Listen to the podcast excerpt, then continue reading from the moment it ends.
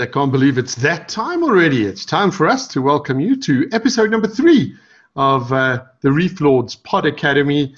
And today, the big question is whether to rent or buy.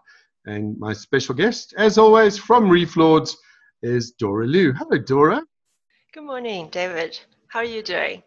I am doing exceptionally well today. So, to rent or buy, that is, it's, it's an absolutely fascinating um, sort of conversation to have because I've often thought about it. And, and you know, I've been a, a homeowner and I've been a renter. And I'm still not sure which side of the fence I come down on. What do you think about? Well, I think it's, it has really been a popular debate from day one right, on whether to rent or to buy a property. Um, and, you know, with the drop of prime interest rate to 7% now, the debate is even heated more. So I think we here on this third episode, we're going to really unpack the pros and cons of both renting and buying. And I think, in fact, both can be a very good option for um, for you, but it's really circumstantial based on your needs. So, you know, it, it it's actually kind of tricky for Reef Lords to do this episode because we are from a seller perspective. However, because of the um, the Pod Academy, the purpose that we are doing this, we're going to be as objective and unbiased as possible uh, to bring you you know, into whether to rent or to buy. So this episode is really not about how, but rather the why. Okay, that makes sense. So, I mean, obviously, as as a as an as an individual or as a family, um, one would need to weigh the options and and sort of see which one would suit you best. So, what do yep. you guys suggest? So, what we will really elaborate on is the reason why you should rent, the disadvantages and advantages of renting, as well as those of buying a property. So, what we would suggest um, our listeners, our audiences to do is to sort of give scoring to advantages and disadvantages and weigh the score, which weighs more for you obviously you're going to be very objective and fair to yourself you're going to be very transparent and honest about your your needs um, and your opinion on these advantages and disadvantages so that you can make very informed decision after all and you will see which one weighs more score than the other or which disadvantages of renting or buying is a deal breaker for you Okay, that, that makes sense. It's like a, a, a, kind of pros and cons. You go through you go through the list, and and then uh, at the end of it we'll come out, and then you as the prospective renter or purchaser will, will be able to make a, a decision. Should we start off with if you're renting a property? Sure. Okay, so advantage number one would be what? I mean, if I if okay. I think about it, let's talk let's talk advantages first, and then we get on to disadvantages. Sure. So renting a property, I think the advantages, one of the best advantages of renting is that you have the absolute flexibility to move around.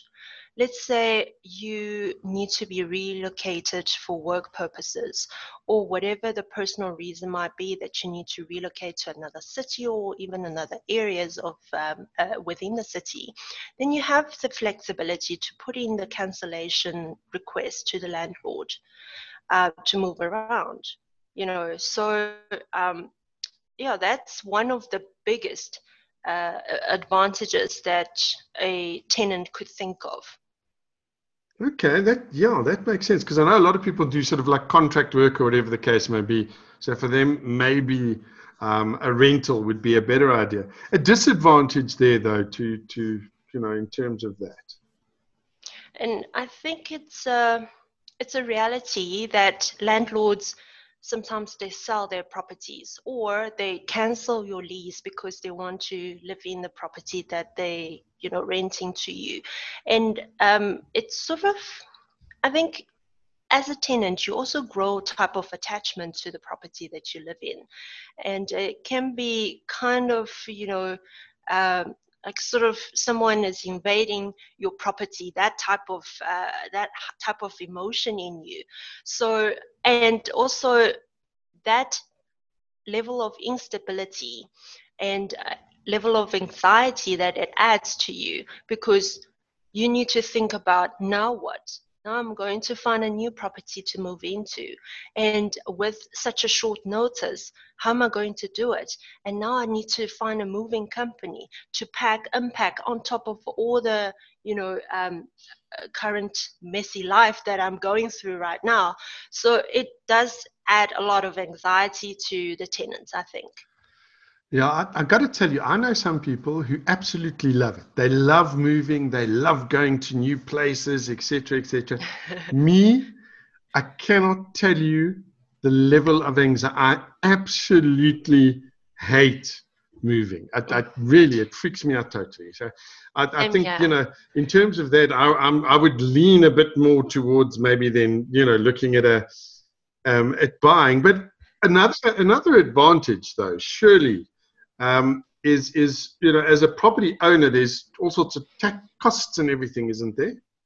Mm, yes, absolutely. So in episode two, we obviously have already uh, unpacked a lot of the so-called hidden costs uh, in terms of property ownership. But as a tenant, you do not have to pay for ownership-related costs like levy, rates and taxes, you know, etc. The the um, the building insurance, etc. So yeah, if you want to hear more about the hidden costs, you can refer to our second episode. But you know, in this episode, as a tenant, you you don't have to pay for these related costs. Okay, but a disadvantage then? So um, obviously as a tenant uh, you cannot have control over the rental escalation you can negotiate with the landlord, but landlord has costs to pay, and the increase that he incurs or she incurs will probably, you know, be added onto your rental escalations. And uh, averagely, the rental escalation is about 5% to 10%, depending on uh, the area or spe- uh, other specifics. So you can negotiate with your landlord, but there is no guarantee that you can reach a common ground. So if you don't reach a common ground with your landlord, mm, chances are you're going to find a new place. Yeah, you know, I've I've had that experience as well. sounds like I've had a lot of these experiences, but uh, uh, I had a, a, landlord. I was I was living in Midrand in a in a complex there, and the, the developer was was actually the landlord as well and they just decided 15% was was the way it was going to be and you could either wow. pay it or you could leave. There was no yeah. you know and i was like but everybody else is doing the 7 to 10% and he was like don't care. That's it. Pay it or leave. That's so really steep. Sure. it's it's it can it can get quite quite hectic. But yeah. But I think you know, with COVID uh, situation, the pandemic, you can negotiate with the landlord and, and i think most landlords are quite understanding in the situations obviously i can't speak for uh, but you know as a tenant if you're renewing your your lease maybe try um, from a very understanding point of view uh, negotiate with the landlord and see what he says you know? Mm, yeah.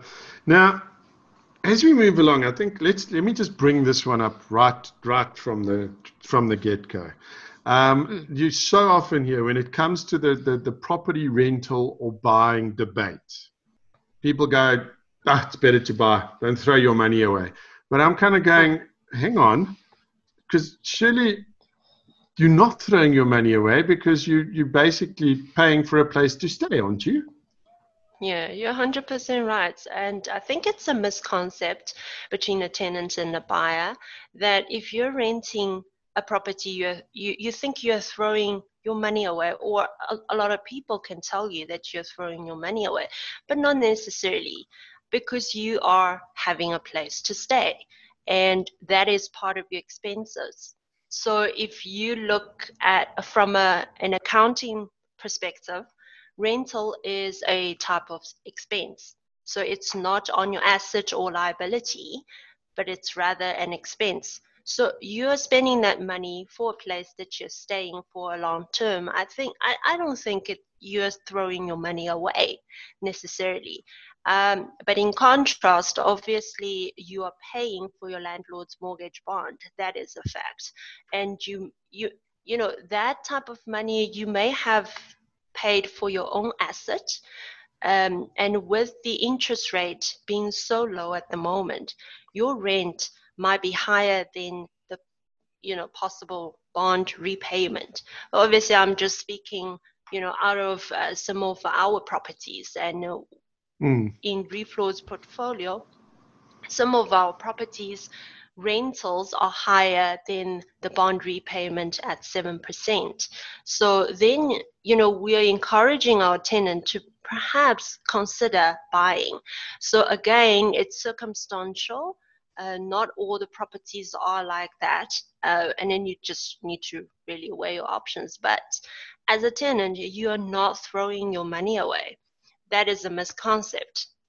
Yeah, because I mean, if you think about it, if you if you want to go away somewhere, you still have to pay for accommodation. That's just one of the givens mm. in life. The interesting point, though, was that you said it, it's it's not an asset or, or whatever. It goes on um, as an expense in terms of so so that also makes sense. Now, in my mm. experience, Dora, um, I found that uh, in terms of of rentals, um, it's sometimes or is this just my, uh, my, my sort of perception of it? But sometimes it seems easier to be able to rent, um, you know, and to get approved for, for rental than, than it would to, to get approved for a bond, for example. Yes, uh, 99% of the cases, uh, that rental application is way easier than the bond process, uh, application process. So that is why a lot of people can't necessarily get a bond, but they are able to rent. So the you know the paperwork, documentation, uh, etc. Having a lower threshold for you to get qualified for rental rather than the bond. That is the reality. And uh, that is also one of the advantages of renting a property. You don't have to get through a very lengthy application process, I guess. Okay, but then so, there must there must yeah. be a con to that. There must there must be a disadvantage. Uh, on the counterparts is that uh, paying rent does not really earn your credit scoring. So if mm. you open a an account, let's say, uh, for credit card, and you sort of maintain that payment pattern, you are going to earn yourself some credit scoring. Same with bond if you apply for a bond and you've been paying very well for, you know, over six months and more, you're gonna maintain your credit scoring. So, but then renting does not earn you any credit scoring. And then if you do not pay rent, you, well, very likely you're gonna uh, appear as a, a negative on the ITC check or credit check everybody calls it. Yeah. Ah, okay. All right. That, mm-hmm. that makes sense. Now, moving along in terms of rental. If, if I'm if I'm looking to to to rent a place, um, would it make sense to to look at renting something um, that is maybe doesn't extend my you know overextend my budget and leave me with some extra funds to do something with? So we here I think we're talking about opportunity cost. Uh, like we previously mentioned, as a tenant, you do not really pay for ownership related costs. So that type of money or the excessive uh, amount of money that you're saving can go into other type of investments, like your retirement, sorry, your retirement annuity or stock market or any type of uh, you know investment opportunities that you can invest your money into. So yes, being a tenant, you have that low opportunity cost on your side. Um, yeah. I know you're going to tell me there's a downside to it. I'm sure you're going to tell me. So disadvantage of that, because so far I'm leaning towards this rental thing is not a bad idea. So, so what is the disadvantage to to this this this particular one? We talked about that low opportunity cost. I really don't think there's really a con to it in terms of low opportunity costs because owning a property does really um, add a lot of extra costs if you can refer to our second episode, right? Mm-hmm. Uh, so, yeah, but again, you are building your asset, and this is something that you are paying for your property, for your own asset. Ah, yeah, and of course, I suppose, I mean, I know in a, in a rental property, you know, there's you can't just go into a rental property and think, oh well, I need to smash this wall out, or I want to do this to the garden, or you know, I don't yeah. like the way they've put up the wall. Um, yeah. That's a problem, eh? Now you're talking about really the improvements within the unit or yes, the property. Yes. Yes. Yes. So um, as a tenant, I think the con side is that you can't have the uh, the freedom to renovate a property to your likings. So if you want to knock down a wall, like you said, or even some landlords don't even want you to put on shelves or you know do shelving in the room, um, and landlords can can be very strict or even if they're not strict about it, you need to get consent from them to do this and that. So your freedom to renovation is very limited. Um, and also, after your lease expires, all those renovations are to landlord's benefit. You can't take them away. You know, um, yeah. most lease contracts bind you to it. If you, let's say, add a security burglar bar, uh, at the end of the lease, you can't take it away. I mean, even if you take it away, how are you going to really use it to another property? You know, with different measurements and everything. So that mm. will then be added to landlord's benefits. Ah, yes. Okay. Um, Dora, have you got? Let's. Have we got one more? One more point uh, in terms of, of if you're renting a property. Um, yes. Um, what happens? So I, yeah. I think this point is probably very much ignored or underrated uh, by a lot of tenants or even buyers.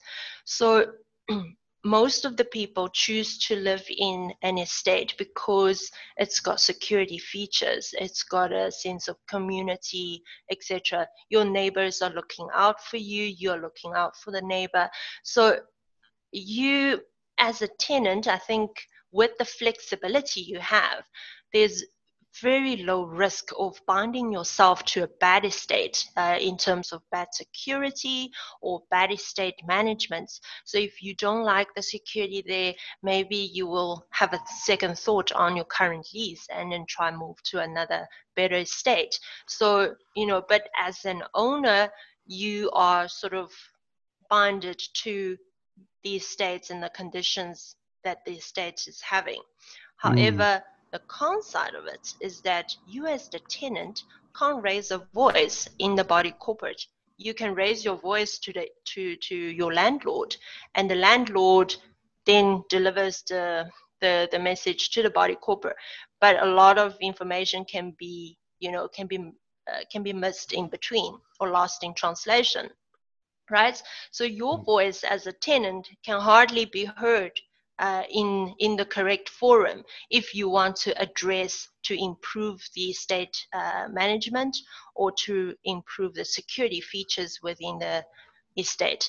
But as an owner, you are able to raise your voice and your vote counts uh, in the body corporate or HOA schemes which is which is a very big thing. I mean, I, I remember yes. staying. I remember staying in, in, in one place, and it was actually the reason uh, for for leaving it was in terms of that estate management.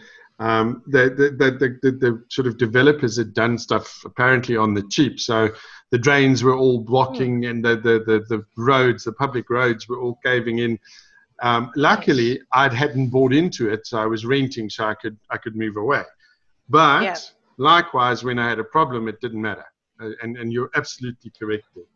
Yeah. Let's move on. And Let's move on to weigh. Yeah, happier things like buying a property. okay. Okay. Yes. There you always so. Now it's more conventional wisdom. Why buy a property? Mm, well, I think there are many pros to it uh, versus the cons. So we're gonna go through them again. If you're listening to this episode, do the scoring okay, to weigh the option, um, to weigh between advantages and disadvantages. So I'm going to start with the advantages of um, buying a property, okay? Perfect. So Yes, um, and some of them were already briefed in, you know, in the in the previous part, uh, uh, where the disadvantages uh, for renting a property. So buying a property, the advantage, you you are paying towards your own fixed assets. Okay, you are creating this wealth over the long term, and that is a very long term commitment uh, usually 20 years. Some people actually apply for a bond for 30 years. So it's a very long term commitment. However, you are paying towards your own fixed assets. You are not paying for someone else's mortgage bond. Okay. At the end of the day, you must you, you might sell this property at a premium uh, for capital gain, all right, because of the inflation and good investment that you've done for buying the property. So I think the disadvantage, however, is what I mentioned. It's a long term commitment. And um, I think an interesting point here is that you can perceive the bank as your landlord. That never really terminates your lease unless you default by not paying. Yeah, you see, that's it. Hey, when you think about it in that sense, that's one of the sobering thoughts. Is it? It's 20 years. I mean, it can you can actually pay it off faster, um, but 20 years is, is generally what people are looking for. It's a long time. Wow. but we're talking time, we're talking yeah. positive things here. So, what's the next positive thing about owning your own home? Um, I think owning your own home, you are entitling yourself the opportunity to generate passive income for you. All right, there's a saying to say that landlords grow richer in in their sleep, and it is true because you don't have to really um, work that extra hard for it for that passive income that you generate from the rental, as well as uh, what I said previously that you are getting the capital gain on your property value. And this is something that you will never really get the opportunity to do so if you are a tenant. Mm. But I suppose yeah. the, the, the, the, sort of negative side of that um, yes. is if you've got a rental property, something you need to, to be very careful about is, um, you know, if you, you, you might get a, a, a non-paying tenant or somebody, and oh, I, again, how come I've had all of these problems? It must be something I've done. But the first house that I, that I bought and then uh, we moved and I had to rent it out and we got tenants in there, um, and they were fine for the first couple of months, and then they just stopped paying. And I must yes. tell you, it was an absolute mission to get them out. Yo, but then I, I, I have I have a confession. Um, I probably didn't do as thorough a credit check as I should have. Oh yes, absolutely. So, look, um, I think this type of situation does give you gray hair unfortunately, if you are encountering a non-paying or squatting tenant, right? So, um, for instance, during this pandemic, prior to the com- pandemic, um, your tenants are paying very well. They don't have a problem. They didn't have a problem. But when pandemic comes and then they lost their job or whatever the reason might be, now they can't pay. So you are still sitting with a mortgage bond that you still have to pay to the bank, uh, but your tenant can't pay you. And this is a very uh, predicament that you, you, sort of have no solution to. You can evict the, the, the tenant, however, it is a lengthy process. But there is always a way to sort of mitigate uh, mitigate the risk by doing a very thorough credit check on your tenant prior to you uh, placing them in your unit. Like you said, um, if you haven't done so, then you are really gambling on this person's credit score. Mm. Let's move on now to the to the the, the, the final three points here, um, because I think this is this is a great one as well. If you if you are a home owner, um, the the ability to to refinance your bond. Um, I know that's something that people do if they've they've paid it in for for 10, 15, maybe sometimes even five years, and they come and something happens, they're mm. able to refinance that bond, aren't they? Yeah, let's say if you've got a bond of 1 million Rand, right? And then after, let's say, 15 years, you've paid um, 800,000 of it. And um, all of a sudden, you've got a family emergency, or you really need that money to invest in something else or start your own business, etc., etc., then you can refinance it at the same um, uh, interest rates because 15 years later, that bond payment is not really going to change unless the prime rate changes. Um, so you're looking at a very small amount for, you know, a um, a large sum of uh, loan that you can get immediately out of your your current bond, and that is a great advantage actually if you think about it. Mm, because you never know, there might be an emergency, maybe. And I know a couple of people have done this um, because they have that property as an asset and they've paid their bond for that many years. Um, mm. That lump sum of cash they get, I've known people who invest that into a business, you know, and, yes. and that can grow as well. The downside to that, I'm guessing, is um, what we've just been through um, now during this pandemic time is to try and sell your property generally can mm. be a fairly lengthy process. Mm. It well, it really depends. Uh, some properties are also like hotcakes. A lot of buyers are putting in offers. It really depends on the location, you know, the the, the conditions of the of the property, etc., etc., and the value. Obviously, people you know looking for property with value for money. So but then generally selling a property is a lengthy process. Um, and probably in future episodes we're gonna look look at how to sell your property you know. But for now uh, i think as a as a, a, disadvantage of owning a property is that at a time that you want to sell your property do prepare for you know about let's say, three to six months uh, before you can really get a decent offer to have this whole process gone through, unless you want to keep the property forever, you know, for um, passive income generation purpose. That's also an option. Mm, and if yeah. you're not in a rush, you know, to get that uh, lump sum of, of, of cash. Yeah, it's it's something else I think we're going to be talking about in future episodes is investment properties and, and investing in properties and building your wealth that that way.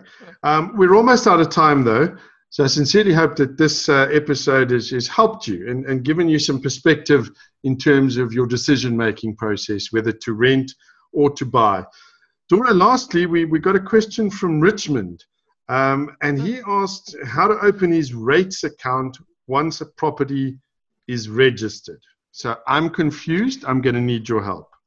Okay. Um, this is a very, you know, frequently asked question from new homeowners. Okay, how do I open the rates accounts once the property is registered in my name? So upon registration, these offers triggers an update to the respective municipality. So if your property falls under the jurisdiction of City of Johannesburg, then you obviously contact um, City of Johannesburg to update your details to receive monthly rates and taxes. So if your property, let's say, falls under Ekurhuleni municipality, you contact Ekurhuleni municipality to get your rates accounts opened. And with that, um, in Reef Lords' case, our conveyancers usually send an instruction letter to advise our clients on how to, um, step by step, how to open the account with the City of Johannesburg or Ekurhuleni mm. or whatever the municipalities may be. That but, makes it you know, so much short, easier. Sorry, yes. Dora, but it really does. so, in short, uh, it's owner's responsibility to contact these municipalities to uh, to update your details, etc., etc. Um, but there is, you know, um, usually a delay but from the time that your property gets registered to the time that you will receive a ta- rates and taxes bill. So do that follow up with the uh, with with your municipality and also leave some of the savings aside, you know, to cater for a backdated payment on rates and taxes. That's one of the tips I can actually give to the new homeowners. Do not um, do not think that you don't have to pay if they don't send you the bill. That amount is still going to be accumulated on your bill. Uh, so very... the sooner yeah so the sooner you you get your bill the sooner you can set it off um, before it accrues interests on your next payment some very sound advice dora thank you so much um, we're wrapping it up uh, for this episode if people um, are listening or they, they, they've got any questions where do they direct those questions to Sure. Please drop an email to Catherine at reeflords.co.za. So it's C A T H E R I N E at R E E F L O R D S dot COZA. There we go. Catherine at reeflords.co.za. Dora, thank you so much for chatting to us and uh, thank you for your insight and advice. Thank you so much, David, as always. Um, I really look forward to the next episode already. I am absolutely looking forward to it. That's it from us uh, for this episode, though. Thank you for listening.